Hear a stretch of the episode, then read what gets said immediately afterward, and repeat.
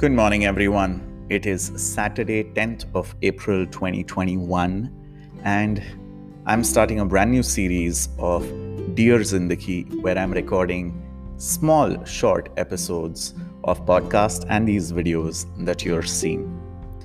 Well, the number one news that everybody is reading and talking about this morning is, of course, coronavirus updates. India has recorded the highest single day rise with over 1.45 lakh fresh COVID 19 infections. If you can, please stay safe, please stay at home, and consider that you're in a lockdown already.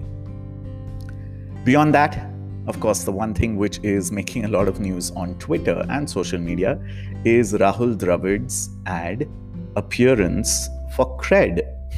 Indira Nagar ka Gunda is basically uh, what has taken over most of the timeline. I don't get the hype behind the ad, just the way I don't get the hype behind cred as a product, which is there just to make paying of credit card bills easier. I don't get it. I'm not a big credit card user. But that is also a great segue into what I want to talk about today. If you go to my Twitter, Ankit V is my Twitter handle, you'll check out a survey form. I found this on the internet while I was Googling financial well being. And financial well being is something that I think I personally took quite seriously only last year. Thanks to the pandemic, I had a lot of time to sit and pontificate over my financial goals and how I'm doing with that. So, which is why I've shared this survey. I think it will help diagnose one's financial health right now. And the best thing about diagnosis is that's the only way you can figure out um, a remedy or a solution or a cure for where you are in your financial well being.